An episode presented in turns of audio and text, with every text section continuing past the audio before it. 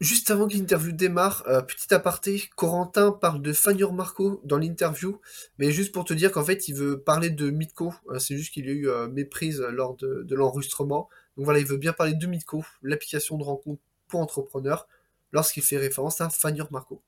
Voilà, bon visionnage Salut à toi et bienvenue dans cette euh, nouvelle vidéo sur la chaîne de Midco. Donc aujourd'hui, nouvelle interview et je suis en compagnie de Corentin. Donc Corentin, est-ce que tu peux te présenter s'il te plaît? Bonjour Lucas, déjà merci beaucoup pour, l'invitation, je suis ravi de, faire cet entretien avec toi. Euh, bah écoute, pour me présenter, alors je vais faire la version euh, ni longue ni courte, un peu moyenne, comme ça tu auras quelques éléments pour rebondir si tu veux. moi au départ, j'ai fait des études de droit pendant cinq très longues années, au terme desquelles j'ai réussi, à aller. Euh, et, pendant mes études, et en fait même un peu avant mon collège-lycée, j'avais une problématique très très forte euh, qui ne s'entend presque plus, sauf quand je suis un peu alcoolisé ou un peu fatigué. Euh, je te rassure, je suis sobre et, j'ai bien dormi, donc ça devrait aller. C'est que je suis atteint de bégaiement.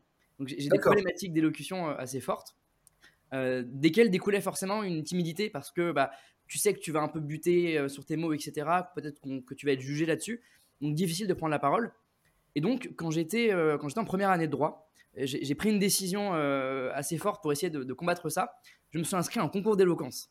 Alors les concours d'éloquence aujourd'hui c'est de plus en plus connu, ça commence à être beaucoup médiatisé, beaucoup démocratisé. Il y a de plus en plus de films, de séries là-dessus. Et le fait est que le premier concours que j'ai fait, c'est pas trop mal passé parce que j'écrivais un petit peu mieux que je parlais. Donc le fond compensait un petit peu la forme. Et donc ça s'est pas trop mal passé. Donc j'en ai fait de plus en plus. Je me suis passionné pour ça. Euh, je, à tel point que j'ai réussi à atteindre deux fois la finale des championnats du monde de débat francophone. Donc euh, c'est de dire déjà, euh, comme, comme, introduction, si tu veux, par mon parcours, que la parole, c'est quelque chose qui s'apprend. Et en étant au départ très mauvais, pas du tout à l'aise, très timide, on peut progresser énormément. Et c'est un peu la croix que je porte dans mon métier. Et j'avais envie donc forcément de transmettre un peu ces choses que j'avais apprises au gré des concours que j'ai faits.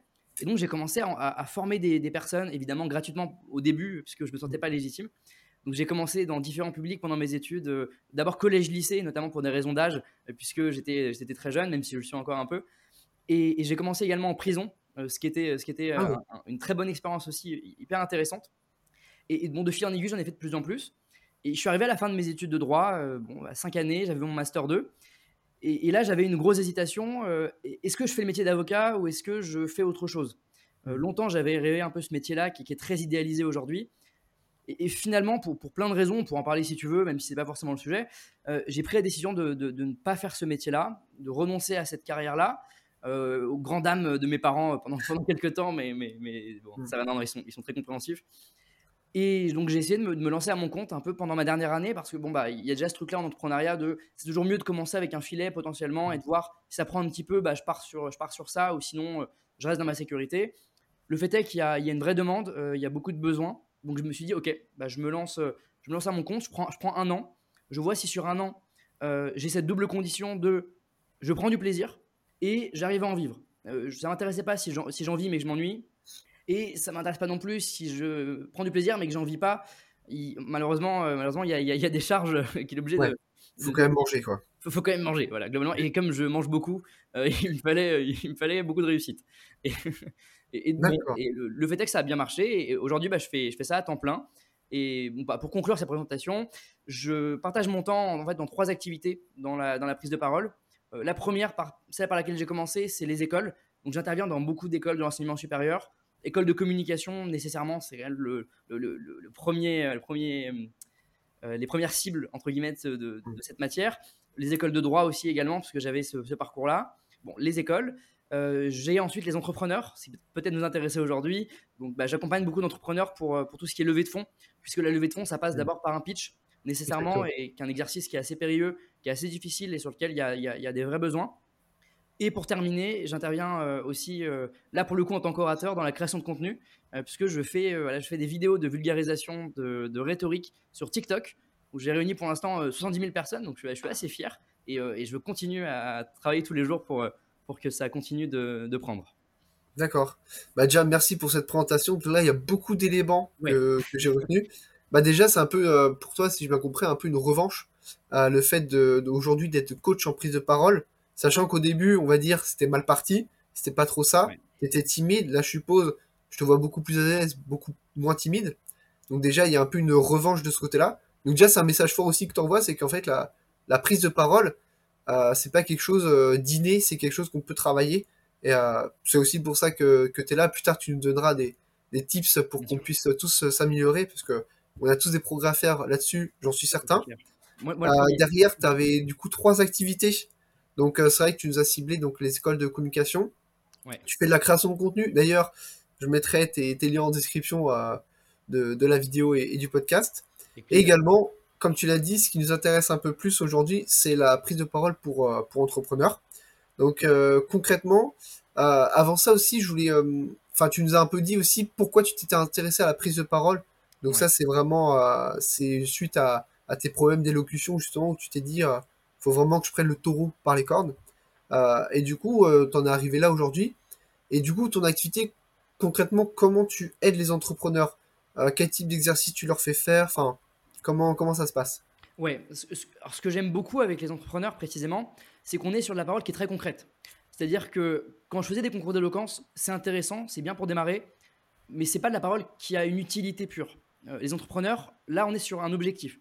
Euh, c'est-à-dire que je parle non pas pour bien parler, pour faire joli, euh, pour plaire, même si le fait de plaire importe. Je parle pour convaincre des personnes que mon projet, il a de la valeur, il doit être suivi, il doit être soutenu.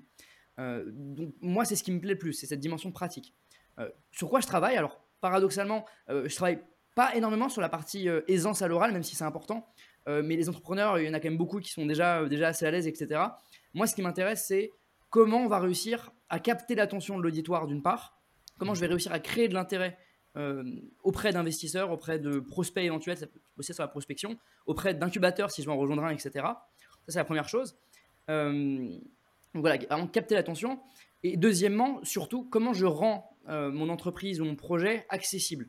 Et ça, c'est un point qui est extrêmement important pour les entrepreneurs, c'est que souvent, en fait, tu es tellement dans, ton projet, dans ta bulle et dans ton truc euh, constamment que ça devient difficile de le présenter de manière claire parce que pour toi, tout est évident. Et ça, c'est très difficile. Et donc, euh, moi, ma, ma, première utilité, à supposer même que j'ai aucune compétence en art oratoire, j'aurais quand même un intérêt, c'est d'apporter ne serait-ce qu'un regard d'une personne qui n'y connaît rien sur ton projet. Donc je peux déjà te dire ce qu'il est compréhensible, ce qui, est, un, premier intérêt. Et ensuite, je travaille beaucoup sur euh, la question de la structuration du pitch. Comment je vais faire pour, euh, pour qu'il soit, pour qu'il soit euh, captivant et pour qu'il me permette de me démarquer par rapport aux autres entrepreneurs, par une terme d'originalité, par une terme de créativité, par le fait d'insérer des, outils oratoires plutôt que juste faire une présentation un peu terne type PowerPoint 2010. Moi, c'est mon enjeu principal. Donc, généralement, je vais avoir plusieurs types d'entrepreneurs. Je vais avoir ceux qui viennent avec juste l'idée qu'on pas du tout bossé sur leur pitch. Donc là, on part de zéro. Et donc là, on va essayer de construire un pitch ensemble en se disant, OK, qui est la cible? Quel est le projet? Quelles sont les valeurs qu'on veut transmettre? Etc. Et ensuite, il y a aussi les, entrepreneurs qui ont déjà un pitch, euh, qui, ont, qui, ont, déjà quelque chose, qui ont déjà travaillé, qui ont déjà testé sur un public. Moi, mon, enjeu, ça va être de le perfectionner, parfois de le, rendre plus éloquent, si c'est le terme qu'on emploie beaucoup. Euh, mais globalement, c'est quand même très concret. Moi, je, fais très peu d'exercices, euh, si tu veux, qui seraient généralistes je vais venir, je vais parler avec l'entrepreneur, je vais poser beaucoup de questions, euh, je vais comprendre euh, qui il est, qui il vise, euh, ce qu'il veut transmettre. Et à partir de là, je dis bah ok, fais-moi un pitch. Et à partir de ce pitch-là, on va travailler et on va essayer de construire quelque chose qui fonctionne. Ok, très très très clair. Du coup, si je comprends bien, il n'y a pas de, tu leur fais pas tous les mêmes exercices pour mieux parler, etc. C'est surtout au niveau de la structuration du pitch. Ouais, en fait, c'est très sur mesure. Alors, en fait, il y, a, globalement deux étapes. Hein. Il y a la partie travail du fond, avoir un pitch qui est bon dans le fond, et ensuite comment est-ce que je le transmets oralement? Et donc là, on, là, on passera à la partie plutôt euh, euh, bah, regard, gestuel, aisance, euh, ton, rythme, etc. Donc c'est souvent en deux temps que ça se fait. Mais, mais, dans tous les cas, ça reste toujours très concret. Donc bah, d'abord, on structure le pitch à partir des éléments, et ensuite, une fois qu'on a le pitch, l'oral, ça va consister uniquement en répétant le pitch et en trouvant la meilleure façon de le dire, quitte à changer parfois des éléments, plutôt que de faire, voilà, de te faire faire un exercice d'articulation où tu parles avec un stylo dans la bouche, etc. Ça, c'est plus pour des profils qui cherchent à travailler euh, l'aisance de manière euh, générale, juste pour eux personnellement, euh, pour la vie de tous les jours, etc. D'accord, ouais, donc c'est vraiment un accompagnement qui est personnalisé justement. Ou, ok, c'est très très clair.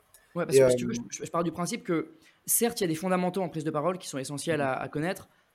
pour autant, pour autant, les problématiques de chacun sont extrêmement différentes et je trouve que c'est plus intéressant d'aller trouver les clés qui, qui, servent à chaque personne plutôt que de délivrer des, clés un peu générales. Et donc, euh, mon travail, c'est beaucoup de, d'analyse de, qu'est-ce qui fait que ça marche pas et ensuite de résolution de ce problème que j'aurais détecté à l'oral. Ok, ouais, donc c'est très. euh, Oui, parce que tu pourrais être contenté, comme tu l'as dit, de leur faire faire des, exerc- des exercices avec le stylo dans la bouche, Ouais. à travailler la gestuelle, parce qu'on sait que la gestuelle, c'est très important quand tu t'adresses à quelqu'un. Euh, notamment, euh, bah là, tu, on parle de, de prise de parole, enfin, en pitch, mais Ouais. euh, ça peut être également, euh, je sais pas si tu le fais, bah, d'ailleurs, je vais te poser la question. Ouais. Est-ce que c'est arrivé que des entrepreneurs viennent vers toi pour justement des interviews type, bah, ce qu'on fait actuellement, type podcast, euh, type plateau télé? Parce qu'on sait que c'est euh, très important D'ailleurs, bah, les politiciens, de toute façon, ils ont tous des coachs en prise de parole, mais les entrepreneurs, j'ai l'impression que un peu moins. Est-ce que il y a des entrepreneurs qui viennent vers toi pour ce type de prestation-là, ou c'est vraiment que de que pour euh, des pitchs, euh, levée de fonds, etc. Non, ça, ça arrive. Alors, c'est ce qu'on appelle dans, dans, dans ce domaine-là du media training, généralement. Euh, ce, qui est, ce, qui est, ce qui est assez difficile parce qu'aujourd'hui, moi, je- ce, que je constate, c'est qu'il y a. Alors, souvent, ça arrive aussi pour des chefs d'entreprise euh, qui, qui vont proposer ça. Il y a une vraie difficulté que je ressens aujourd'hui, c'est qu'il y a une crainte euh, très forte des entrepreneurs et des chefs d'entreprise de l'erreur qui va ensuite être un désastre médiatique.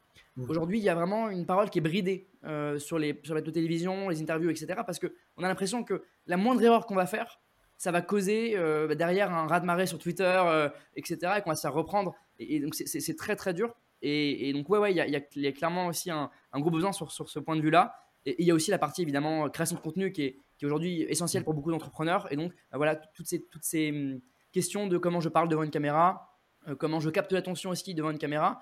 Là, ça implique aussi la question du fond, hein, comment je, je réussis à convaincre sur euh, parfois une minute, deux minutes sur un TikTok, même parfois moins que ça. Donc, euh, ça arrive aussi, ouais. D'accord, ok, donc ouais, c'est vraiment. Et, du coup, comment tu, tu vas les aider, par exemple, si moi je te dis qu'en fait, à face caméra, j'ai aucun problème, mais que justement, c'est en fait, j'arrive pas à.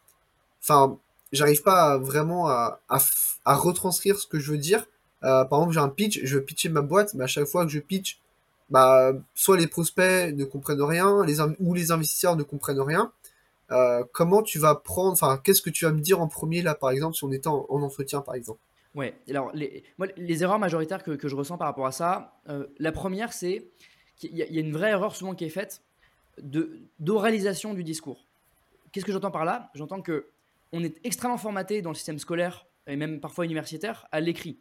On est très habitué à faire des, dissertations, euh, à, rendre des devoirs écrits, etc. Sauf que écrire un pitch, c'est écrire pour de l'oral. Et ça, c'est assez, assez particulier et c'est pas du tout naturel. Et donc, ça implique un certain nombre de choses. Euh, alors, ça, ça va être euh, très pratique. Euh, par exemple, euh, d'essayer d'avoir un langage qui correspond réellement à ce que tu es et ce que tu dis tous les jours. Moi, j'ai beaucoup d'entrepreneurs qui prennent un rôle quand ils parlent à l'oral, qui, qui- qui vont prendre une posture, qui vont utiliser des termes qu'ils n'utilisent jamais. Tu vois, typiquement, il y a un truc que, qui- que souvent j'entends, c'est l'usage à l'oral beaucoup du en effet. Euh, J'entends Mm. beaucoup. ouais. Je en effet, hein, et, et souvent la question que je pose à la personne, c'est combien de fois dans ta journée tu dis en effet euh, aux gens que tu rencontres? Il y en a qui vont répondre euh, souvent, et auquel cas c'est ok, et donc ça correspond à ton discours. Mais c'est très rare qu'on dise euh, euh, hier, euh, je, suis, je suis allé à la piscine, en effet nous avons nagé avec nos amis. Tu vois, c'est très rare. Tu vois, c'est très Ouais, rare. donc voilà, pareil, l'usage du nous est, est très rare à l'oral. hein. Tu vas souvent dire on. Tu vois, voilà, hier on a fait une interview avec, avec Lucas. Non, vois, on, on dit souvent ça plutôt que nous avons fait une interview.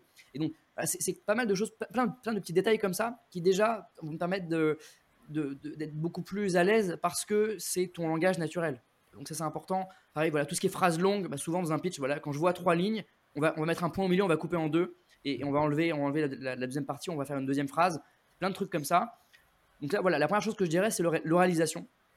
Euh, la deuxième chose, c'est euh, la vulgarisation. Donc là, tu parlais d'accessibilité, euh, de, de rendre compréhensible ton projet. Euh, ça, ça passe par. Euh, euh, tu vois, c'est souvent on dit voilà, euh, pose-toi la question de est-ce que euh, je serais compréhensible par un enfant euh, dans mon discours? Alors c'est un peu excessif parce qu'on n'est pas face à des enfants, mais c'est l'idée qui compte derrière, c'est de se dire est-ce que c'est vraiment accessible? Euh, donc voilà, tout, tout ce qui est tout ce qui est termes techniques, euh, acronymes, etc. Il faut faire l'effort constant d'expliquer. Donc il faut, se poser- faut se poser la question pour chacun des mots qu'on utilise, est-ce que le public qui est devant moi et que je souhaite atteindre comprend ces termes-là? Parfois oui, parfois non. Si c'est le cas, bah, euh, ça fait perdre du temps, donc on, on- on les garde. Si c'est pas le cas, il faut faire cet effort-là et, et ne pas euh, partir du principe que tout le monde a le même degré de connaissance que nous sur le sujet. C'est hyper important aussi, je trouve. Euh, ça va passer aussi, tu vois, typiquement, un, un truc que je trouve hyper efficace, c'est les analogies. Ça va être d'expliquer ce que tu fais par un moyen très concret. Tu, tu me parlais de, c'est ce que tu fais quand tu me parles de, de fan du Marco. tu me dis c'est un peu le Tinder. Bon bah ça c'est une analogie. C'est pour que je puisse me référer à quelque chose que je connais pour comprendre ton projet. Ça c'est hyper important aussi. C'est très efficace. Ou ça c'est la deuxième chose. Et la dernière chose euh, là qui me vient à l'esprit, pour essayer de, voilà, de faire une structure en trois points, c'est efficace ça sur TikTok, ça marche bien, tu fais trois points. la, troisième chose, c'est euh, de se faire plaisir. Ça, paraît, ça paraît con, mais beaucoup d'entrepreneurs euh, viennent me voir avec des trucs. je, me souviens moi d'un client que j'avais qui, qui, faisait une, une marketplace de NFT. Donc, ce qui est déjà pas le truc le plus accessible hein, du monde pour, pour, pour, les gens. Je ne connais rien en crypto, d'accord? Il faisait une soirée euh, si tu veux, de, je sais plus comment, on dit, mais d'extériorisation du projet. Il présentait le projet pour la première fois à des personnes. Euh, une petite soirée, tu vois, de lancement, on dirait une inauguration, je pense. Et euh, donc, ils viennent me voir la veille. on avait rendez-vous la veille. On avait prévu deux heures. On a fait quatre heures. ils sont arrivés. ils m'ont présenté un truc qui durait un pitch de 45 minutes avec, je pense, au moins 40 slides. Et, et il y avait beaucoup de termes techniques, moi je ne connais rien. Donc il me parle de token, je ne sais pas ce qu'est un token, maintenant je sais, mais je ne savais pas ce qu'était un token. Euh, il y avait beaucoup d'éléments techniques, etc. Et pour dire de manière crue, le pitch était chiant. Et, et, ça, c'est pas le but, tu vois. Et, mais, eux-mêmes se font, se, font, pas plaisir. Donc un, bon indicateur déjà de, ton pitch est bon ou pas, c'est est-ce que tu prends du plaisir à le faire? Hmm. Tu es là pour présenter ton projet. Euh, c'est un truc qui, qui, te, qui te porte, que tu as envie de présenter. Si tu prends aucun plaisir, les gens n'en prendront pas. Il n'y a rien de mieux que d'avoir quelqu'un en face de nous qui est passionné. Je pourrais te parler, euh, euh, euh je sais pas, d'oiseaux de la, faune amazonienne, euh, même, si, même si a priori ça t'intéresse pas. Si je suis passionné, j'ai peut-être des chances de t'intéresser un minimum. Donc la notion de plaisir, pour moi, elle, elle, elle est pas du tout à, négliger. Et, et, et moi, j'irai pas du tout sur des pitchs chiants avec plein de slides, etc. Après, tout dépend de l'objectif, mais en fait, tu as deux types d'objectifs quand tu es, es, entrepreneur. Soit ton but, c'est de susciter de l'intérêt, soit c'est de finir de convaincre. Mhm. Euh, ça, dépend de l'étape. Quand tu commences, ton but c'est de créer de l'intérêt. Le but c'est pas que à la fin de ton pitch, les gens viennent te voir en disant bonjour, je te donne 100 000 euros. Ton but c'est que les gens se disent ah c'est intéressant, je prendrais bien rendez-vous avec lui pour en discuter plus. Et bah, de fait, quand tu fais ça, euh, pour ce pitch-là, toutes les considérations qui sont ultra techniques, les considérations financières, etc., c'est pas les plus importantes pour moi a priori. Euh, par contre, quand tu es ensuite en levée de fonds et que là, tu es devant des personnes euh, un peu plus euh, sérieuses et qui vraiment vont aller te titiller, chercher la technique, là, on va discuter effectivement d'un pitch qui est un peu plus sérieux. et la notion de plaisir, elle, va être un petit peu moins présente, même si elle doit encore être là. Mais, mais, mais pour moi, c'est ces trois choses-là. Donc, oraliser ton discours pour qu'il soit le, le, plus naturel possible, même si je peux pas être totalement naturel quand tu es en posture d'orateur. le fait de vulgariser pour que ce soit accessible en expliquant, en faisant des analogies, etc. Et troisièmement, prendre du plaisir quand tu, quand tu pitches ton projet parce que, parce que ça se ressent dans ta façon de convaincre. Ok, ouais, donc déjà, ces trois étapes-là, c'est enfin, ces trois étapes claires. Euh, c'est vrai que la dernière peut nous paraître un peu évidente, mais c'est vrai que euh, c'est vrai que si tu prends pas de plaisir, parce que même, je pense qu'on l'a déjà tous remarqué, quelqu'un de passionnant en face de nous, euh, ça, enfin, ça va susciter notre intérêt, comme, comme tu l'as dit. et ça, en fait, c'est vrai que de base, tu as affaire à quelqu'un de passionné, déjà tu vas être limite, euh, ok, tu vas dire, ok, je vais au moins écouter ce qu'il a à me dire. Exactement. Derrière, euh, comme tu l'as dit, si euh, c'est assez structuré, si c'est vulgarisé, parce que c'est vrai que voilà, tu prends l'exemple de la crypto qui est peut-être un, bon exemple parce qu'on connaît pas tous forcément la crypto. Ou, et c'est vrai que vulgariser les choses et faire des analogies, c'est vrai que ça peut être un très bon point. Donc, bah, déjà, merci pour, pour ces trois étapes. C'est déjà assez, assez clair.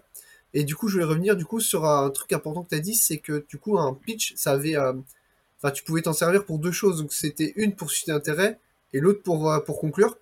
Ouais. Et toi, les, les entrepreneurs qui viennent te voir, ils sont, ils se situent plutôt dans, dans quelle euh, partie? Moi, moi, je travaille beaucoup avec des incubateurs, notamment School Lab. donc, c'est assez early. C'est des gens qui, qui généralement démarrent le projet.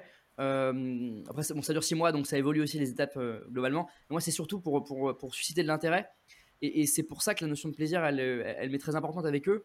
Euh, parce que même d'ailleurs, tu veux, un truc très, très marrant que, que, souvent tu peux constater avec des entrepreneurs, euh, ce que je fais souvent avec, euh, avec les incubateurs, c'est ce qu'on appelle des, office hours. Donc j'ai, en gros, j'ai une demi-heure avec eux et, et je dois être le plus efficace possible. Et ce que je fais avec eux généralement, c'est au début je commence et, et, on discute tous les deux. Et je te dis, bah, tiens Lucas, qu'est-ce que tu fais comme projet? Là tu vas m'expliquer ton projet et tout, etc. Avec tes mots, avec, avec ta vigueur, etc. Et ensuite, il dit Ok, très bien, merci. Etc. Voilà, on, avance. Ensuite, je te dis Bon, bah vas-y, fais-moi ton pitch. Et souvent, quand tu compares la, façon dont tu m'as présenté les choses au début et la façon dont tu pitches, bah, le fait est que la meilleure version, c'est souvent la première. Mmh. Parce que la deuxième, tu as, commencé à prendre une posture, tu as commencé à vouloir paraître crédible, sérieux, etc. Et en fait, bah, tu perds énormément en force de conviction. Donc c'est déjà, déjà, un, déjà un indicateur. Mais du coup, moi, c'est plutôt des, des gens euh, qui veulent susciter de l'intérêt que la conclusion pour l'instant. D'accord. Ah ouais, c'est. Bah, après, c'est vrai que susciter un terrain, en fait, c'est la base de, de tout. Notamment. Bah, en fait, c'est un peu de. Du coup, est-ce que tu es, un peu formé au copywriting, du coup? Parce que le copywriting, c'est un peu susciter l'intérêt à l'écrit. Toi, en fait, c'est du copywriting, mais à l'oral. Ouais, c'est un peu ça. Dans l'idée, c'est un peu ça, ouais.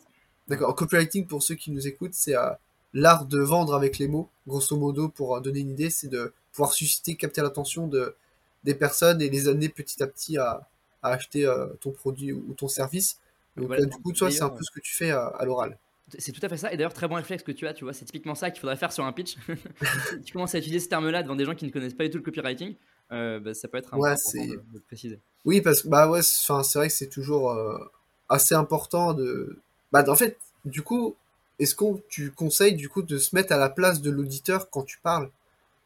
Ouais, du coup. c'est hyper important. Euh, une, des règles principales qu'on connaît en oratoire, c'est de s'adapter à son auditoire. Mmh. C'est hyper important. Euh, s'adapter à son profil, s'adapter à, ce qui l'intéresse, à ses valeurs, euh, s'adapter à son degré de compétence sur le sujet qu'on présente. Et donc, c'est aussi pour ça que tu vas avoir parfois des pitchs qui vont être différents euh, selon les publics. C'est pour ça que ce serait par exemple une erreur d'avoir un seul pitch que je fais devant euh, toutes les mmh. personnes que je croiserai. C'est très important de pouvoir l'adapter et, de le, et de le faire différemment selon les personnes. Et si tu veux, pour donner un exemple très concret de, de, moi, comment ça m'arrive, parce que je pitch aussi, puisque je suis freelance, oui. Euh, une question très bête. On, on, dit souvent, bah, tiens, qu'est-ce que tu fais dans la vie? Selon le profil, bah, je vais changer ma, ma, façon de présenter les choses. Si je suis devant des entrepreneurs, je vais plutôt euh, dire euh, coach ou consultant parce que c'est des termes qui leur parlent. Si je suis hmm. devant des personnes qui sont plutôt vieille école, je veux dire que je suis enseignant à l'université. Ce qui est vrai aussi, parce que j'enseigne à l'université. Et donc, tu, vois, juste la façon de, présenter ton activité déjà, en termes de sémantique, ça va avoir de l'importance sur la façon dont tu es perçu. Ok. Ouais, c'est pour créer au moins. Enfin, pour créer un petit lien, en fait, dès le début avec ton audience, en utilisant des termes que eux comprennent. Ouais.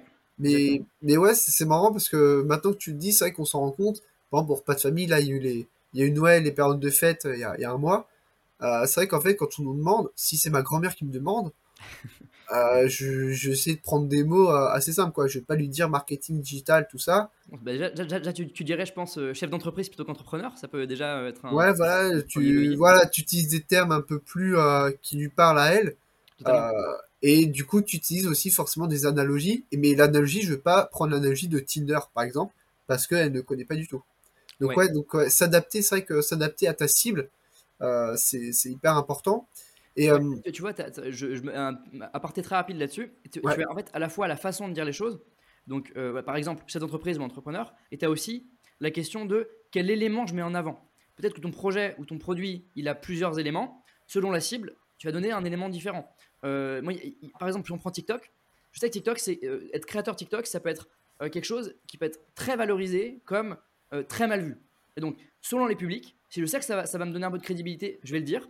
Et si sur les publics peut-être parfois plus âgés qui se diraient oh TikToker c'est euh, faire des danses, euh, je vais pas le dire. Et donc tu vas sélectionner comme ça les éléments pour, pour t'adapter à la personne à laquelle tu parles pour te donner le plus de crédit possible. D'accord. mais c'est ouais c'est marrant parce que du coup quand là vu qu'avant on a échangé quelques instants, tu m'as dit je fais du contenu sur TikTok parce que tu savais que bah voilà j'ai 25 ans je connais TikTok Exactement. et tu savais que moi ça allait me parler euh, notamment parce que je suis aussi euh, présent sur TikTok. Par contre, est-ce que un, entrepreneur, je sais pas moi, du, entre 40 et 50 ans, qui vient te voir pour tes services, est-ce que du coup tu lui mets en avant cet aspect-là? Ça, va dépendre. Euh, entrepreneur, je pense que je le dirais quand même parce que aujourd'hui, il y a quand même une conscience de l'importance des réseaux sociaux, notamment en termes de communication et de marketing, de sorte que ça peut m'ajouter une compétence potentielle à proposer.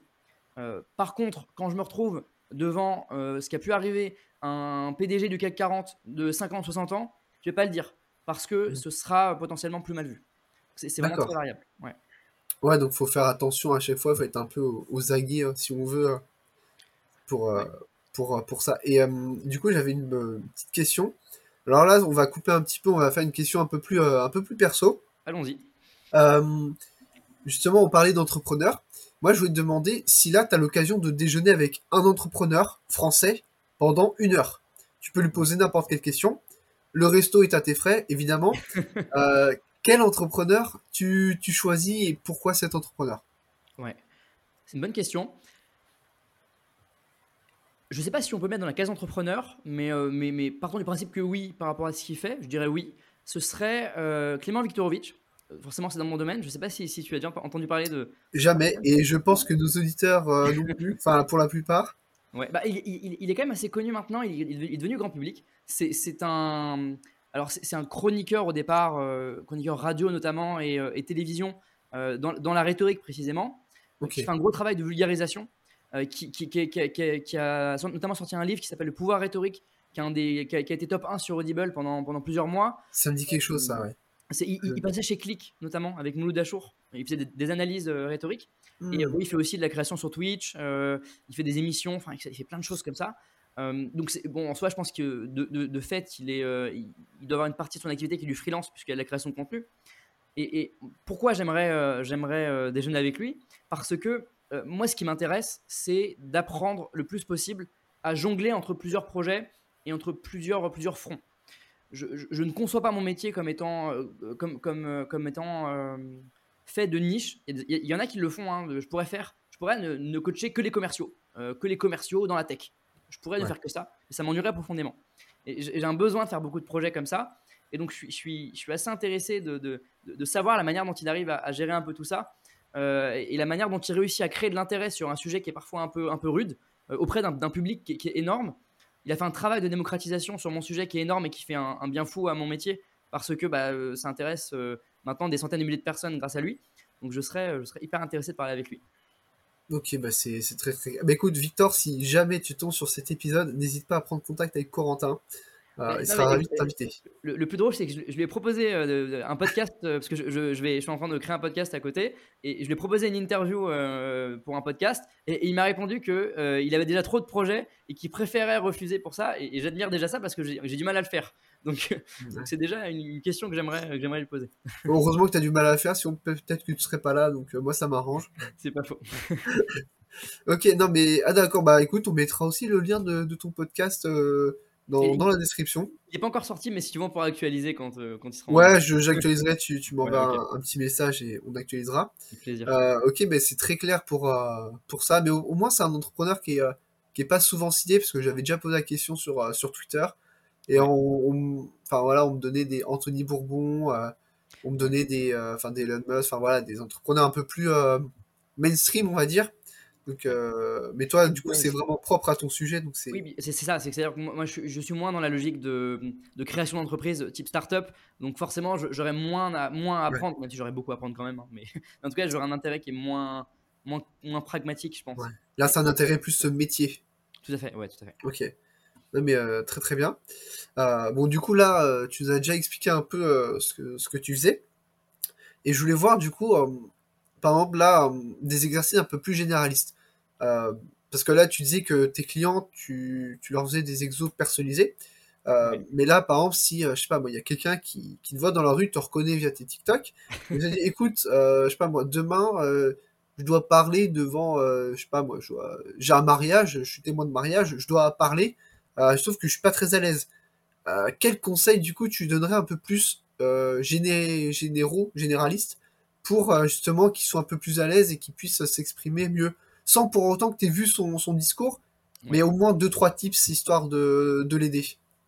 Ouais, c'est pas facile comme question parce que, comme tu disais, y a, y a, c'est compliqué. Euh, alors, bon, la, première chose que je te dirais, c'est que, de fait, s'il y avait euh, une formule magique ou, des secrets, euh, ils seraient déjà connus de tous.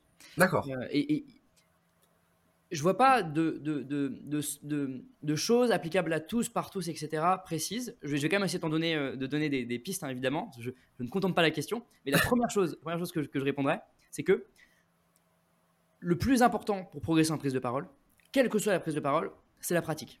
Il n'y a, pas d'autre chose à faire.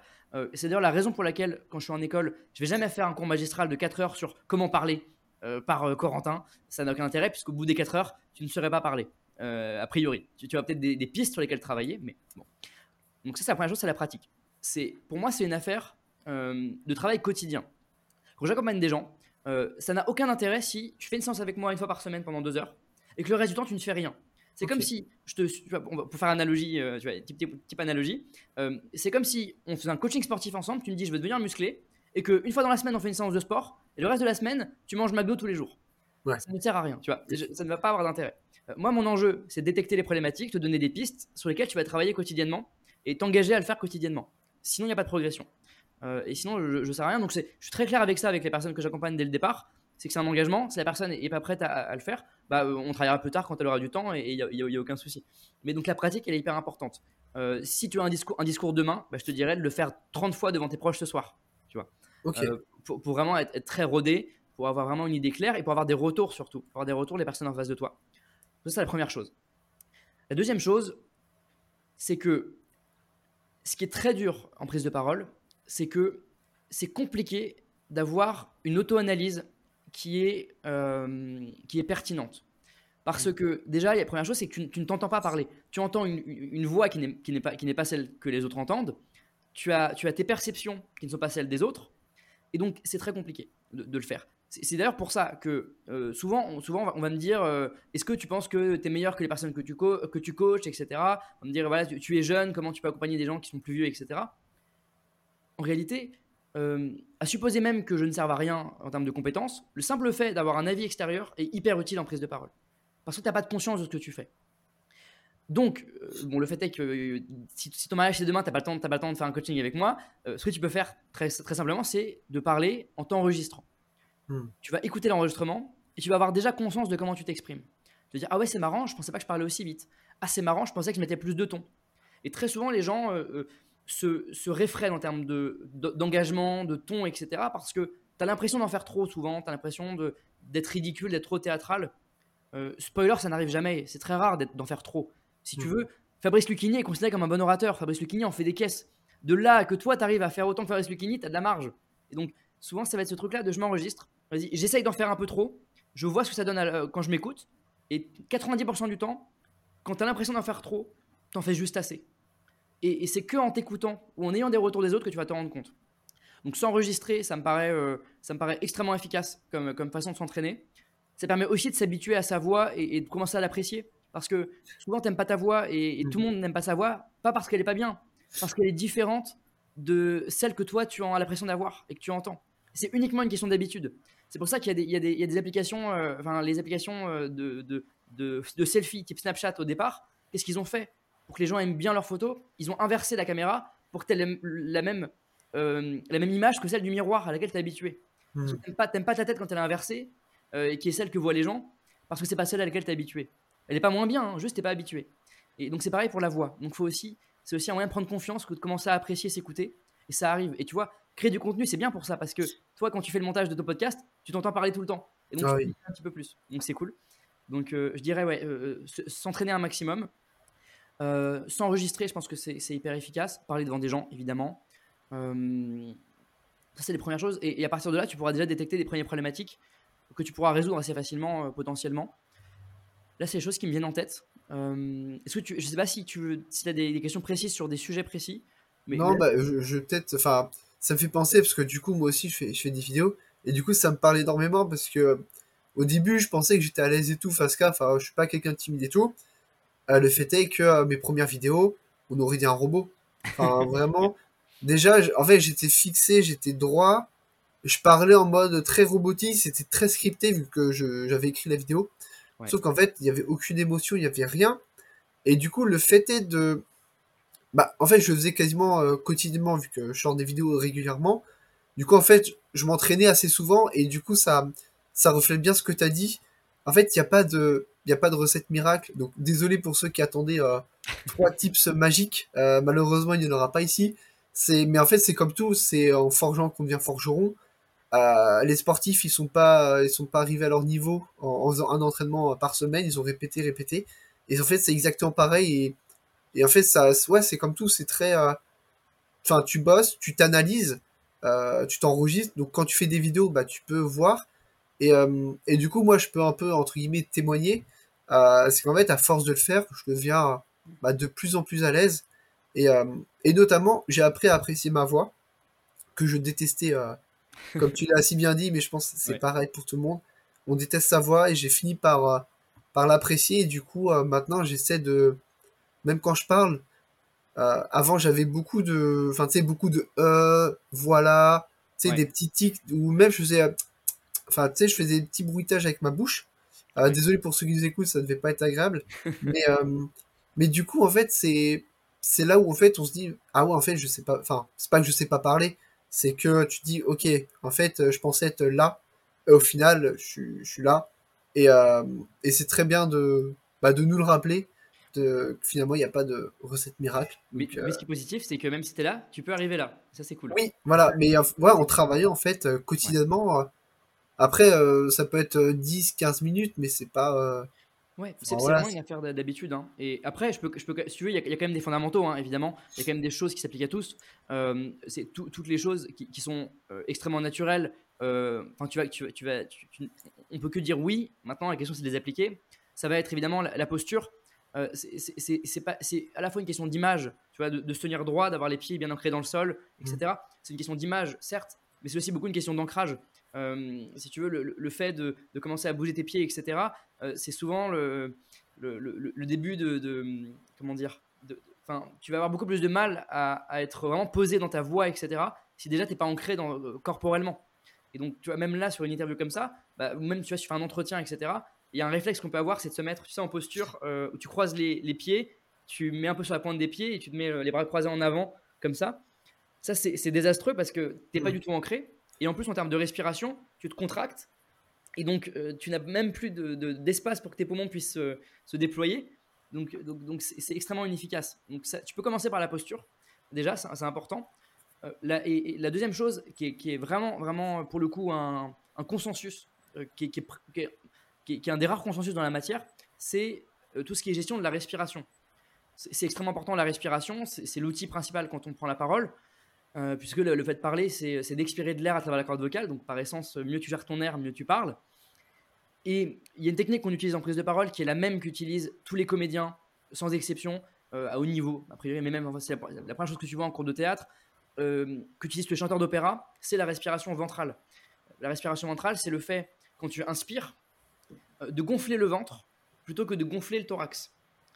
Donc, quand j'inspire, je gonfle mon ventre, ensuite j'expire en parlant.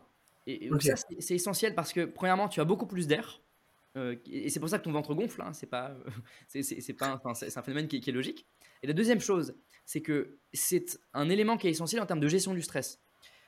Il faut savoir que euh, tu as, donc le fait, je suis pas un spécialiste d'anatomie, hein, mais, mais je sais au moins ça, c'est que tu as plusieurs systèmes nerveux et tu as notamment un système, tu as, tu as notamment deux- moi deux qui m'intéressent, le système nerveux euh, sympathique et parasympathique. Le système nerveux sympathique, son nom est très mal choisi puisque c'est celui qui va être sollicité quand tu stresses, euh, quand tu commences à, voilà, à vraiment en pression. Et tu as le système nerveux parasympathique qui est celui, au contraire, responsable de la relaxation, de la détente, tout va bien, etc. Euh, Et le fait est que quand tu inspires en gonflant le ventre, tu sollicites le, système nerveux parasympathique et donc automatiquement ça te crée une forme de relaxation et donc tu vas être beaucoup, beaucoup plus à l'aise et beaucoup moins stressé que le thoracique. Euh, le thoracique, au contraire, tu as le système nerveux euh, sympathique qui n'est pas du tout, euh, pas du tout privilégié pour être, pour être à l'aise. Et, et, et- et un- un- après, je, je m'arrêterai sur cette partie théorique, mais le, un, un des très bons révélateurs de ça, c'est que ton système, ton- ta respiration ventrale, en fait, naturellement, tu ne la fais pas quand tu parles. Par contre, tu la fais euh, entre 5 et 8 heures par jour selon les personnes, 2 heures par jour pour les entrepreneurs, c'est quand tu dors. Ouais, ok. Tu es en respiration ventrale. Et, et donc, bah, tu, tu es, souvent quand même plus détendu quand tu dors que quand tu euh, es devant un public. donc, ça peut déjà aussi être, aussi être une piste sur laquelle travailler. C'est pas simple de l'appliquer en, en parlant, mais ça, ça peut être une piste. D'accord, ouais, donc euh, tous au au niveau de la respiration, euh, notamment, parce que c'était une de mes prochaines questions, mais c'était comment aborder ju- justement la gestion du stress. Donc en fait, pour toi, ça passe donc par la respiration, comme tu viens de nous l'expliquer, donc on va pas forcément détailler plus que, que ce que tu nous as expliqué. Euh, Est-ce que tu as d'autres tips du coup, parce que je sais qu'il y a des personnes qui sont plus ou moins stressées de nature, notamment quand il faut parler devant une assemblée. Est-ce que tu as des petits tips justement euh, par rapport à ça? Ouais, la, la- la première chose que je te dirais, c'est qu'il faut distinguer deux choses essentielles. C'est le stress avant la prise de parole et le stress pendant la prise de parole. Ce qui n'est pas la même chose. le stress avant la prise de parole, c'est ce qu'on appelle du trac. Mmh. C'est tout à fait naturel, c'est tout à fait normal. Ça ne pose aucun problème puisque c'est pas pendant la prise de parole. C'est pas agréable, je, je l'accorde totalement, mais ça, a priori, ça ne pourra que difficilement partir. Si je dois prendre un exemple, euh, je me souviens de, de, euh, moretti qui est l'actuel ministre de la Justice, qui est un ancien avocat. Euh, je me rappelle d'une interview dans laquelle il expliquait que quand il était avocat et qu'il plaidait en cour d'assises, la cour d'assises, c'est le tribunal où tu as les criminels qui sont jugés. donc, c'est vraiment les, crimes les plus graves. Il, racontait que pendant 20 ans, il a vomi avant chaque plaidoirie. Ce qui implique que l'habitude de plaider n'a pas enlevé ce trac-là il va diminuer nécessairement, euh, plus tu es confiant, etc. Mais bon, c'est pas possible, a priori, de vraiment. Euh, si tu as, un gros enjeu, tu vas avoir du track. Tu vas avoir du track. Euh, l'idée, c'est quand même d'essayer d'avoir un, shift psychologique et, passer de j'ai peur de rater à j'espère que je vais réussir. Ce qui n'est déjà pas la même chose en termes d'état d'esprit. Moi, je pense souvent aux grands sportifs. Je pense qu'un joueur comme Cristiano Ronaldo, quand il arrive sur un terrain, il se dit pas j'espère que je ne vais pas faire un mauvais match. Il se hmm. dit j'espère que je vais faire un bon match.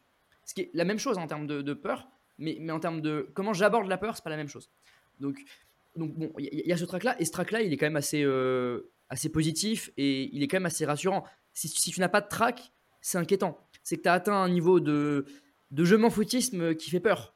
Et, je, me rappelle, y a, on, raconte, on, raconte, souvent cette histoire d'un metteur en scène qui s'appelle Louis Jouvet, euh, qui, qui, lorsque une actrice était venue le voir en lui disant euh, écoutez, euh, moi je n'ai pas le trac, je ne stresse pas, je suis hyper à l'aise. Il lui avait répondu, ne vous inquiétez pas ma grande, ça viendra avec le talon. bon, tu vois, c'est très violent. Je l'aurais pas dit comme ça. mais c'est très très bonne répartie pour le coup. Voilà, très bonne répartie et c'est assez révélateur. Bon, donc il y a ce stress là. Moi, il m'intéresse pas énormément parce que c'est pas le, ça va, ça va pas parasiter, parasiter la prise de parole. C'est ce qui passe avant. Bon, tout de même, si vous voulez diminuer, diminuer ça, il y a un exercice qui est génial qui s'appelle la cohérence cardiaque, euh, qui, qui, est assez connu. Euh, qui est un exercice de respiration, là encore, euh, avant la prise de parole, qui consiste, alors il y, a plein de, il y a plein de cycles, je peux t'en donner un si tu veux, comme ça, ça, pourra en faire un sur lequel travailler. Ça va être en fait de compter tes respirations, de faire 5, 5, 5 secondes d'inspiration, pardon, 5 secondes d'expiration, 5 secondes d'inspiration, 5 secondes d'expiration, etc. pendant plusieurs minutes, de sorte que tu vas stabiliser en fait ta respiration pour qu'elle devienne régulière et ton rythme cardiaque va peut-être. Euh, c'est aussi pour abaisser son rythme cardiaque, non? Ouais, tout à fait. Tout à fait. Euh, d'où le terme, du coup, effectivement, cohérence cardiaque. Euh, Le fait, ouais. Donc, ça va permettre de, tu vois, de, calmer un petit peu avant, pas non plus être submergé. Donc, donc, il y a ça. Ensuite, donc, le stress pendant la prise de parole, c'est ce qui m'intéresse, puisque si mm. tu stresses trop, ça parasite ton discours.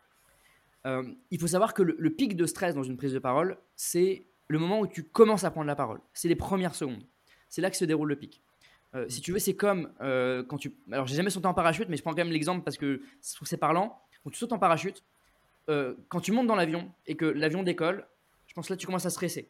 Ça, ça, je, l'ai fait une fois et oui, c'est très stressant. Que ça, et, je, alors bah, tu vas pas me confirmer si ma théorie est bonne ou si je dois changer d'analogie pour mes, pour, mes, interventions. Moi, je présuppose que le pire moment, c'est le moment où on ouvre la fenêtre, tu es au moment de sauter, on te dit vas-y, saute. Je pense que c'est peut-être le pire moment. Mais ouais, bah, hein, notamment quand le mec est derrière, qui commence, il te dit, ok, donc en fait, comme tu l'as dit, euh, l'avion décolle, là tu réalises qu'en fait t'as pas d'échappatoire. Ouais. ensuite, l'avion il met plus ou moins de temps selon l'altitude à arriver, donc tu discutes, etc. Donc c'est vrai que ça redescend. Et après ça remonte au moment où il te dit, bon, on va y aller. Et là tu dis, ok. Et il commence à se mettre, euh, bah, ici il se met derrière toi, il commence à dire, bah, alors je t'explique, on va s'approcher, tu vas mettre tes jambes comme ci, comme ça, machin, tout ça. Et après, en fait, il dit, vas-y, avance. Et là, ouais, le stress, il... Et quand t'as les pieds dans le vide, c'est encore, euh, encore autre chose. Là. Et après, bon, t'es supposé avoir quand même une forme de soulagement un minimum, tu prends du plaisir, sauf si vraiment t'es terrorisé, quoi. Tu, ouais, tu prends du plaisir une fois que bah, t'es en chute libre, quoi. Tu te dis, ok, là, c'est... Donc tu vois, donc vraiment ce, tu as ce pic là vraiment à l'instant T. Donc là, ce serait le moment où on dirait, euh, euh, on va, faire un concours de pitch. C'est à toi de prendre la parole. On dit, on va recevoir tout de suite euh, Lucas qui va nous, pitcher Fan du Marco. Vous avez la parole, allez-y. Tu montes sur scène, tu arrives devant le public. Là, normalement, il y a le pic de stress. Il y a le, bon, c'est ça submerge. Donc, on va faire simple en fait quand c'est comme ça. Ce que tu fais, c'est que euh, il, faut, euh, il ne faut pas parler pendant ce pic de stress parce que ça va être horrible comme début de parole. C'est pour ça que moi, ce que je conseille, c'est de toujours commencer. Ça peut paraître paradoxal. Souvent, on me dit, Corentin, comment je commence mon discours? C'est très simple. Pour moi, un discours, il commence toujours par un silence. Tu vas faire un silence. Tu vas prendre quelques secondes pour respirer. Euh, tu vois, tu prends le temps de, regarder un peu les gens. Tu crées une attente, un effet dramatique. Alors, pas pendant 30 secondes, hein, parce que sinon, euh, voilà, ça devient, ça devient gênant pour tout le monde. Mais quelques secondes. Tu vois, t'es pas obligé tout de suite. On dit, prends la parole. Alors, bonjour à tous, j'ai pitché. Tu vois, tu prends le temps. Euh, ce qui, toi, te permet de tu vois, ok, tout va bien, je respire. Potentiellement, tu peux faire quelques respirations euh, en cohérence cardiaque si tu veux. Voilà, tu prends le temps. Et en plus de ça, c'est double bénéfice parce que toi, tu te calmes et, en plus, ça te permet de créer de l'attention, euh, enfin de, l'attention, pas de l'attention, l'attention du public, euh, puisque tu crées un paradoxe entre, bah, en fait, t'es l'orateur, donc t'es censé parler, mais tu parles pas. Donc c'est bizarre. Donc on se dit, qu'est-ce qui se passe? J'écoute. C'est comme le prof, tu sais, euh, qui. la classe est en bordel, il est censé faire cours, il s'arrête de parler, regarde tout le monde. Bah, que font les élèves? Ils se taisent. ils se taisent et ils écoutent. Ils disent Attends, qu'est-ce qui se passe? Pourquoi ils parlent plus? Il est censé parler. Bon, il y a ça. Ça laisse aussi le temps aux gens de rentrer dans la salle. Euh, si tu as un jury sur un concours de pitch, bah, souvent ils sont en train de prendre des notes sur le mec d'avant. Donc tu attends qu'il soit à l'écoute. Tu crées du regard. Bon, bref, après, c'est pas tellement le sujet du stress, mais bon, ça permet d'en parler aussi. Mm. Donc il y, y, a ça. Et ensuite, alors pendant la prise de parole, Là, euh, donc une fois que tu as passé déjà ce, pic-là, euh, premièrement, la, posture va être importante de fait, puisqu'on parlait de respiration. Plus tu vas permettre à ton corps de bien respirer, donc en étant bien droit, euh, les épaules relâchées, les pieds à largeur d'épaule, etc., tu vas forcément avoir une meilleure gestion de ton stress. Et ensuite, on y revient, mais c'est une question d'habitude, d'aisance. donc forcément, à force d'avoir pris la parole, tu vas être de plus en plus à l'aise parce que de plus en plus confiant parce que tu auras l'impression que tu as moins de risques, puisque tu as déjà pris l'habitude de parler, tu sais que tu vas réussir à tomber sur tes pattes. Et euh, je sais, c'est un peu fouillé parce que ça, il doit mettre un peu euh, en place. mais, euh, la, dernière chose que je te dirais pour, pour conclure sur ce point-là, c'est que le nerf de la guerre en termes de, gestion du stress, c'est la préparation de ton discours. moi, souvent, souvent, il y, a un truc qui me fait rire, c'est on, me dit, quand je démarre une formation ou même un cours en école, je dis souvent, voilà, euh, qu'est-ce qui te stresse, etc. Quand est-ce que tu es à l'aise à l'oral et tout. Et souvent, on, me dit, on me dit ce truc-là, on me dit, euh, bah moi je suis à l'aise, sauf quand c'est sur un sujet que je connais pas trop.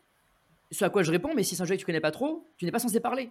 Tu prends la parole quand tu connais ton sujet, tu vois. Et bon, aujourd'hui, on est dans, une société où on prend un peu plus la parole parfois, euh, même si on est, voilà, on est pseudo-expert sur des sujets, on prend la parole. Bon, c'est pas tellement le sujet, mais le fait est que tu es censé parler sur un sujet que tu, que tu maîtrises un minimum.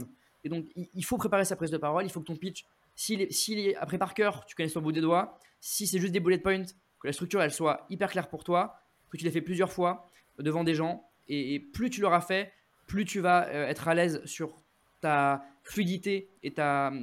Tu vas être plus libéré parce que tu n'es pas en stress en te disant oh, qu'est-ce que je dis après, qu'est-ce que je dis après, qu'est-ce que je dis après? Tu es plus libre. Tu sais, tu sais comment ça coule. Et, la dernière chose euh, sur euh, ce bénéfice-là, c'est que bah, tu auras déjà expérimenté des publics donc tu auras déjà vécu l'expérience du public pour, ce discours-là. Et donc euh, pour ton cerveau, c'est déjà beaucoup plus simple de le refaire que de le faire en one-shot première fois sur, un discours que tu connais à moitié. Là, malheureusement, je peux rien faire si tu n'as pas bossé en amont. Il faut, il faut absolument bosser en amont le plus possible. On revient toujours à l'histoire de, de bosser, de s'entraîner avant, parce que du coup, plus tu fais un discours, plus le moment venu, en fait, c'est comme si tu entraînais ton cerveau Bien sûr. à, Enfin, en fait, comme si tu visualisais aussi la, scène et comment comment tu allais faire. Et je voulais revenir sur un point, c'est au niveau de la structure du pitch, on n'en a pas parlé. Est-ce que tu conseilles de scripter entièrement ou faire en sous forme de bullet point, comme tu disais? Ouais, ça, euh, pour moi, y a pas, y a pas, j'ai pas de, de, réponse générale là-dessus. Euh, je te dirais que tu fais ce qui, ce qui est le mieux pour toi en termes d'aisance à l'oral. Euh, je sais qu'il y a des gens que ça stresse d'avoir un truc écrit totalement par cœur parce mmh. que si tu oublies une phrase pendant ton pitch, tu commences à stresser, tu sais plus où t'en es, etc. Il y a des gens qui sont pas suffisamment à l'aise pour faire du bullet point, que ça terrorise et qui préfèrent avoir un truc par cœur. Pour moi, il n'y a pas de règle générale. Ça m'arrive de préparer les deux. Euh, je, trouve quand même que la partie bullet point est souvent plus efficace parce que plus naturelle, parce que moins robotique, etc. Mais ça demande quand même une forme d'aisance à l'oral qui n'est pas, qui, pas toujours accessible. Euh, moi, quand, j'ai commencé, quand commencé les, les concours d'éloquence à l'époque, j'écrivais tout par cœur. Après, j'avais mon texte et je faisais un peu de la déclamation. Euh, et puis, plus j'ai fait de concours et de discours, plus je passais à de moins en moins d'écrits. Aujourd'hui, je fais que du bullet point si j'ai des discours à faire ou des pitchs ou quoi que ce soit, même pour moi. Aussi parce que ça me permet d'avoir la latitude de l'adapter aux réactions des personnes en face. Si je sens mm. qu'on discute et qu'il y a un point d'intérêt dans ton regard, dans ton visage, dans ta gestuelle, je, vais, je sais, ah ok, il faut que je creuse là-dessus. Si je sens que je te fais chier, ok, bah, je passe à autre chose et, et je traite un autre sujet. Donc en fait, ça te permet d'être, euh, enfin, de t'adapter en fait euh, en, en, direct. Tout à fait. Ouais. Ce qui demande aussi une aisance parce qu'il faut accepter d'être de, de, flexible. Donc euh, voilà, pour, pour, moi, c'est vraiment, c'est vraiment selon les personnes et selon le public, selon les situations. Ouais, tu vois, et c'est deux types. Bah, c'est comme en cours en fait, quand il fallait passer devant au tableau. Tout à fait. T'en avais qui apprenaient tout par cœur et d'autres qui étaient là un peu en mode, voilà, j'ai préparé, mais t'inquiète, je gère. Ouais, exactement, exactement. Ok, très très très clair. Euh, du coup là, c'est euh, question un peu plus euh, au cours de déjà, ça, tu nous as pas dit, ça faisait combien de temps réellement que tu étais coach? Je sais plus si tu l'as mentionné. Alors j'ai fait mes premières formations il y a 4 ans, je pense à peu près. il y a 4 ans, qui étaient des formations non rémunérées, donc, quand je commençais, et je suis à mon compte depuis un an et demi, deux ans. D'accord. Donc euh, là, du en coup, tant que coach euh, rémunéré. Et, ouais, en tant qu'activité euh, de, de, freelance. Ouais. durant ces un an et demi, deux ans, est-ce que déjà, je suppose que tu as eu des, échecs, parce qu'on en a tous. est-ce que tu peux, est-ce que tu as un souvenir d'un échec? Et surtout, ce qui est plus intéressant, c'est que, quelles leçons tu en as tiré de, cet échec-là? Qu'est-ce que, qu'est-ce que ça t'a fait apprendre? Ouais. Euh, forcément, on a, toujours, on, a toujours, des échecs. Alors, j'en ai deux en tête, euh, je, sur des sujets très différents. Euh, est-ce que tu veux. Alors, j'ai un échec en tant qu'entrepreneur freelance et un échec en tant que coach par rapport à un client. Je sais pas si tu as, une préférence? Les deux sont, sont bien. Les deux, ok. Bon. Bah alors, l'échec en tant que l'échec en tant qu'entrepreneur, alors on peut y aller. D'abord, c'est alors euh, c'est quand, quand, je débutais à l'époque, euh, ce que j'ai fait pour commencer, bon, je, commençais déjà par euh, voir un peu avec mon réseau si je peux trouver des clients, etc. Et j'ai fait comme tout comme tout bon freelance qui se respecte, je me suis inscrit sur Malte. Bon, j'ai fait une annonce, etc. Et j'ai reçu un, jour une demande, un appel d'offres pour une très grosse entreprise du CAC 40 qui, qui, cherchait un coach en prise de parole pour faire pitcher ses salariés dans un concours de, de pitch pour un appel à projet en interne. Ok. Et donc il y avait un appel d'offres, on était, euh, on était beaucoup, beaucoup de coachs euh, sollicités pour, euh, pour une seule place. Et à l'époque, je débutais, je, je, faisais l'erreur, tu vois, de ne pas faire ce que je viens de te dire là, c'est-à-dire de ne pas assez préparer mes, mes, mes, mes pitchs. Peut-être par, par, par, orgueil, je présume, par confiance.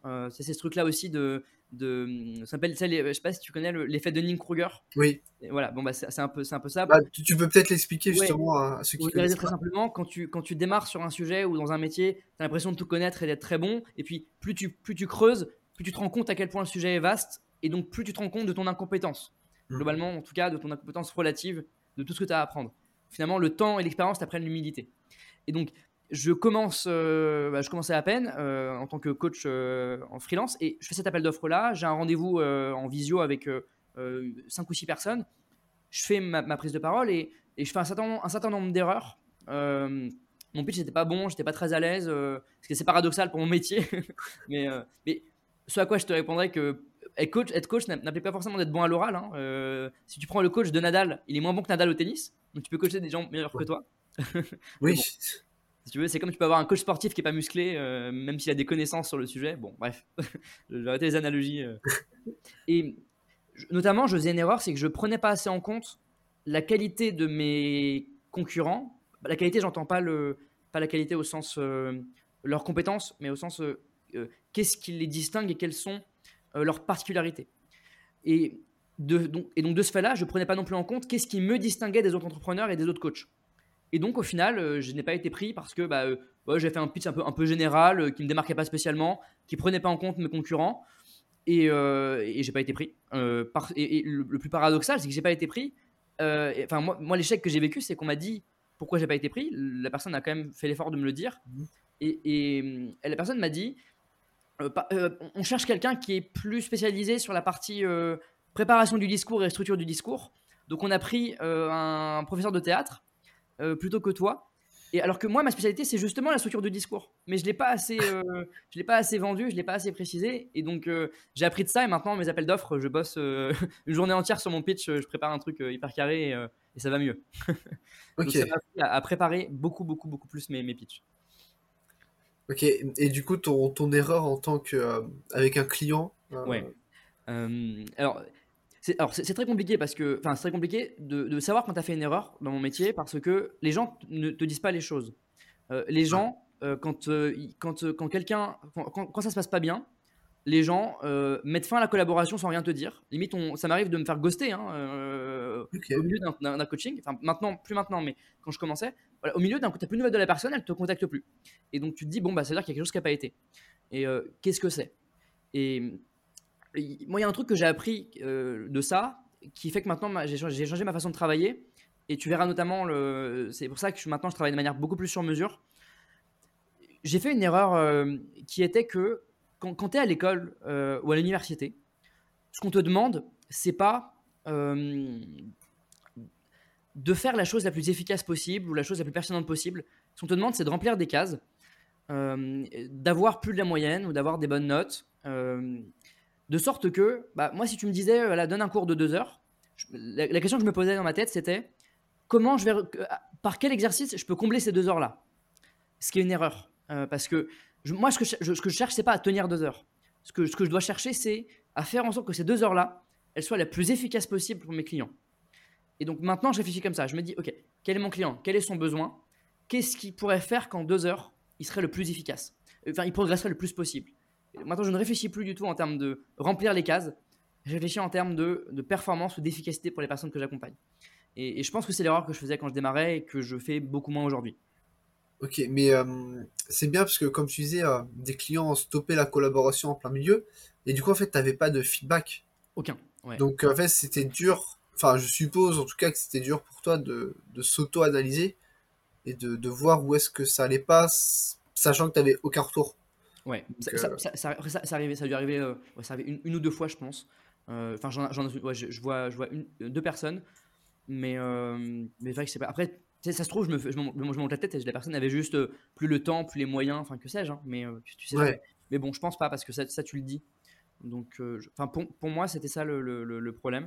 Peut-être que je me trompe, mais bon, même si c'est pas ça, je pense que c'était quand même un problème. Donc, donc c'est déjà ça. au moins, si tu en as pu tirer des leçons, parce que je pense que c'est aussi ça le le, message aussi en tant qu'entrepreneur qu'on peut faire passer, c'est que malgré les échecs, il y a toujours un, truc à en tirer, une leçon à en tirer. Euh, enfin, on ne cesse de, s'améliorer avec le temps. Donc, euh, si tu as pu en tirer des leçons, et c'est euh, c'est tout à fait à, ton honneur. Mais, et du coup, je voulais une petite dernière question, c'est du coup, est-ce que tu as des projets pour 2023 Enfin, qu'est-ce qu'on peut te souhaiter pour, euh, pour cette année 2023 sur tes projets moyens, long terme euh? Ouais. Moi, ce que, ce que, ce que je cherche le plus euh, dans ma façon de gérer mon quotidien, évidemment, comme, comme je suis dans le freelance, dans le freelancing et l'entrepreneuriat, c'est la liberté. Mais la liberté, elle peut être entendue de plein de façons possibles. Tu peux avoir la liberté financière. bon, c'est souvent ce qui est, ce qui est voulu. Il y a, il y a ce, il y a ce, comment dire, cet idéal de la liberté financière, etc. Moi, ce qui m'intéresse le plus, c'est la liberté de travailler uniquement sur des projets que j'ai envie de faire. Et c'est ça que je recherche. Euh, c'est de pouvoir euh, refuser des contrats en disant ça, ça m'intéresse pas, j'ai pas envie de le faire. Mon temps, je préfère le mettre là-dessus. Euh, ce qui implique bah, une forme de, liberté financière forcément, mais d'avoir une forme de, réussite en termes de, ce qu'on te propose, etc. Moi, ce qu'on peut me souhaiter, c'est d'avoir le plus de, diversité possible dans mes activités. Euh, que... Donc là, c'est pour ça que c'est pour ça que j'investis beaucoup dans la création de contenu parce que bah, j'y prends un plaisir fou et ça me change un petit peu de mon, du reste de mon quotidien. Ça me crée un meilleur équilibre parce que euh, ça me permet d'avoir aussi une forme d'évolution. Tu sais, quand tu es coach, l'évolution maximale, c'est juste des meilleurs clients. Euh, mm. Quand tu es créateur de contenu, il y, y, a des notions de performance qui sont intéressantes en termes de, de nombre de vues, de nombre d'abonnés. Il y, y, a des métriques qui sont intéressantes. Euh, qui montre une progression qui est plus facile à percevoir. Et euh, voilà, moi, oui, je pense que je ce que je me souhaiterais, c'est la liberté de, de, monter le plus de projets possible. Euh, que, j'arrive à lancer plein de projets que j'ai envie de faire. Bah, le podcast, par exemple, sur lequel je suis en train de travailler, de, trouver d'autres projets vidéo, de trouver des clients qui me, qui me, passionnent et de ne faire que des clients sur lesquels je, je suis passionné, notamment les entrepreneurs. et c'est d'avoir un quotidien dans lequel je ne fais que des choses sur lesquelles je prends du plaisir. Ok, bah c'est très clair et c'est un très beau message que tu viens de faire passer justement. parce que pour... tu vois, tu aurais pu parler d'objectifs financiers, mais tu as, pris la, le, penchant de, parler de, plutôt de liberté, de, de prendre du plaisir. Et ça, c'est vraiment un très, un, très très beau message. Euh, c'est corrélé, si tu veux. Je pense que si tu as assez d'argent, tu, tu, peux te permettre, te permettre de faire que, que, les choses qui te font plaisir. Et pour moi, je n'aurais d'objectifs financiers atteints que si je prends du plaisir dans le processus, parce que sinon j'arrêterai au milieu. Donc c'est ça, ça va un peu ensemble. Tu préfères le chemin plutôt que l'arrivée, quoi. Ouais, ouais, et en fait, mais je pense même que le. Enfin, en tout cas, moi, euh, sur mon fonctionnement, le seul chemin pour cette arrivée-là, euh, qui est l'arrivée financière, c'est de passer par la case plaisir, parce que bah, du coup, je dépense mon temps sans compter, euh, je suis plus performant parce que j'aime ce que je fais. Et, c'est la seule chose qui me permet d'avoir suffisamment de force de travail pour atteindre ces objectifs-là. Ok, bah, c'est très, très très clair. Euh, bah écoute, je vais mettre en. Vu que tu nous as parlé de, tes réseaux, donc tu as TikTok, tu as aussi Instagram. tout à fait. Tu as bientôt un podcast. Euh, est-ce que tu as d'autres réseaux que je pourrais mettre? J'ai YouTube que j'ai pas encore réussi à. J'ai encore du mal à investir dessus parce que c'est très chronophage. Ça prend beaucoup plus de temps que le format court. Mais, euh, mais bon, j'ai également YouTube euh, sur lequel je, travaille, mais moins régulièrement. Ok, bah écoute, bah, je, mettrai en lien, je mettrai en description les liens que, que, tu voudras que nos auditeurs voient. Merci beaucoup. bah, du coup, là, je te, je te laisser dire le, le, mot de la fin. C'était un petit mot, un petit message à, à faire passer. Eh ben écoute, le, le, mot de la fin, souvent, tu vois, une bonne façon de conclure, c'est de reprendre l'introduction pour euh, donner l'impression d'une boucle qui se, se ferme. Et ce par quoi on commençait, c'était l'idée que la parole, ça n'est pas inné. Euh, c'est beaucoup une question d'éducation, d'apprentissage, euh, de parcours de vie, d'expérience qu'on traverse. C'est la raison pour laquelle tu verras rarement un bébé qui est éloquent, hein, si c'était inné. a priori, c'est quelque chose qui arrive plus tard, même s'il y a une affaire de personnalité. moi, ce que je voudrais apporter le, plus, c'est un message d'espoir et de non-fatalité par rapport à la parole. Si vous avez des difficultés à prendre la parole, c'est quelque chose qui se travaille. Et, je, ne dis ça, euh, je ne dis pas ça de manière, euh, euh, je dis pas ça en l'air. Je le dis par mon expérience personnelle euh, en tant qu'orateur, de cette progression que j'ai vécue, et aussi par la, par la progression que j'ai constatée sur des centaines de personnes, que, que je dis sans exagération. S'il y a une chose dans la vie dont je suis sûr, c'est que c'est possible de, de, devenir un bon orateur. C'est la seule chose dont, je suis sûr dans la vie. Le reste, je, je ne sais pas, mais ça, j'en suis sûr. Ok, bah écoute, c'est très très clair. Euh, bah écoute, si cette vidéo t'a plu, n'hésite pas à commenter, à liker, à partager. Encore une fois en description, les liens de, de Corentin, également le lien pour télécharger l'application. On se retrouve prochainement dans une autre vidéo. À bientôt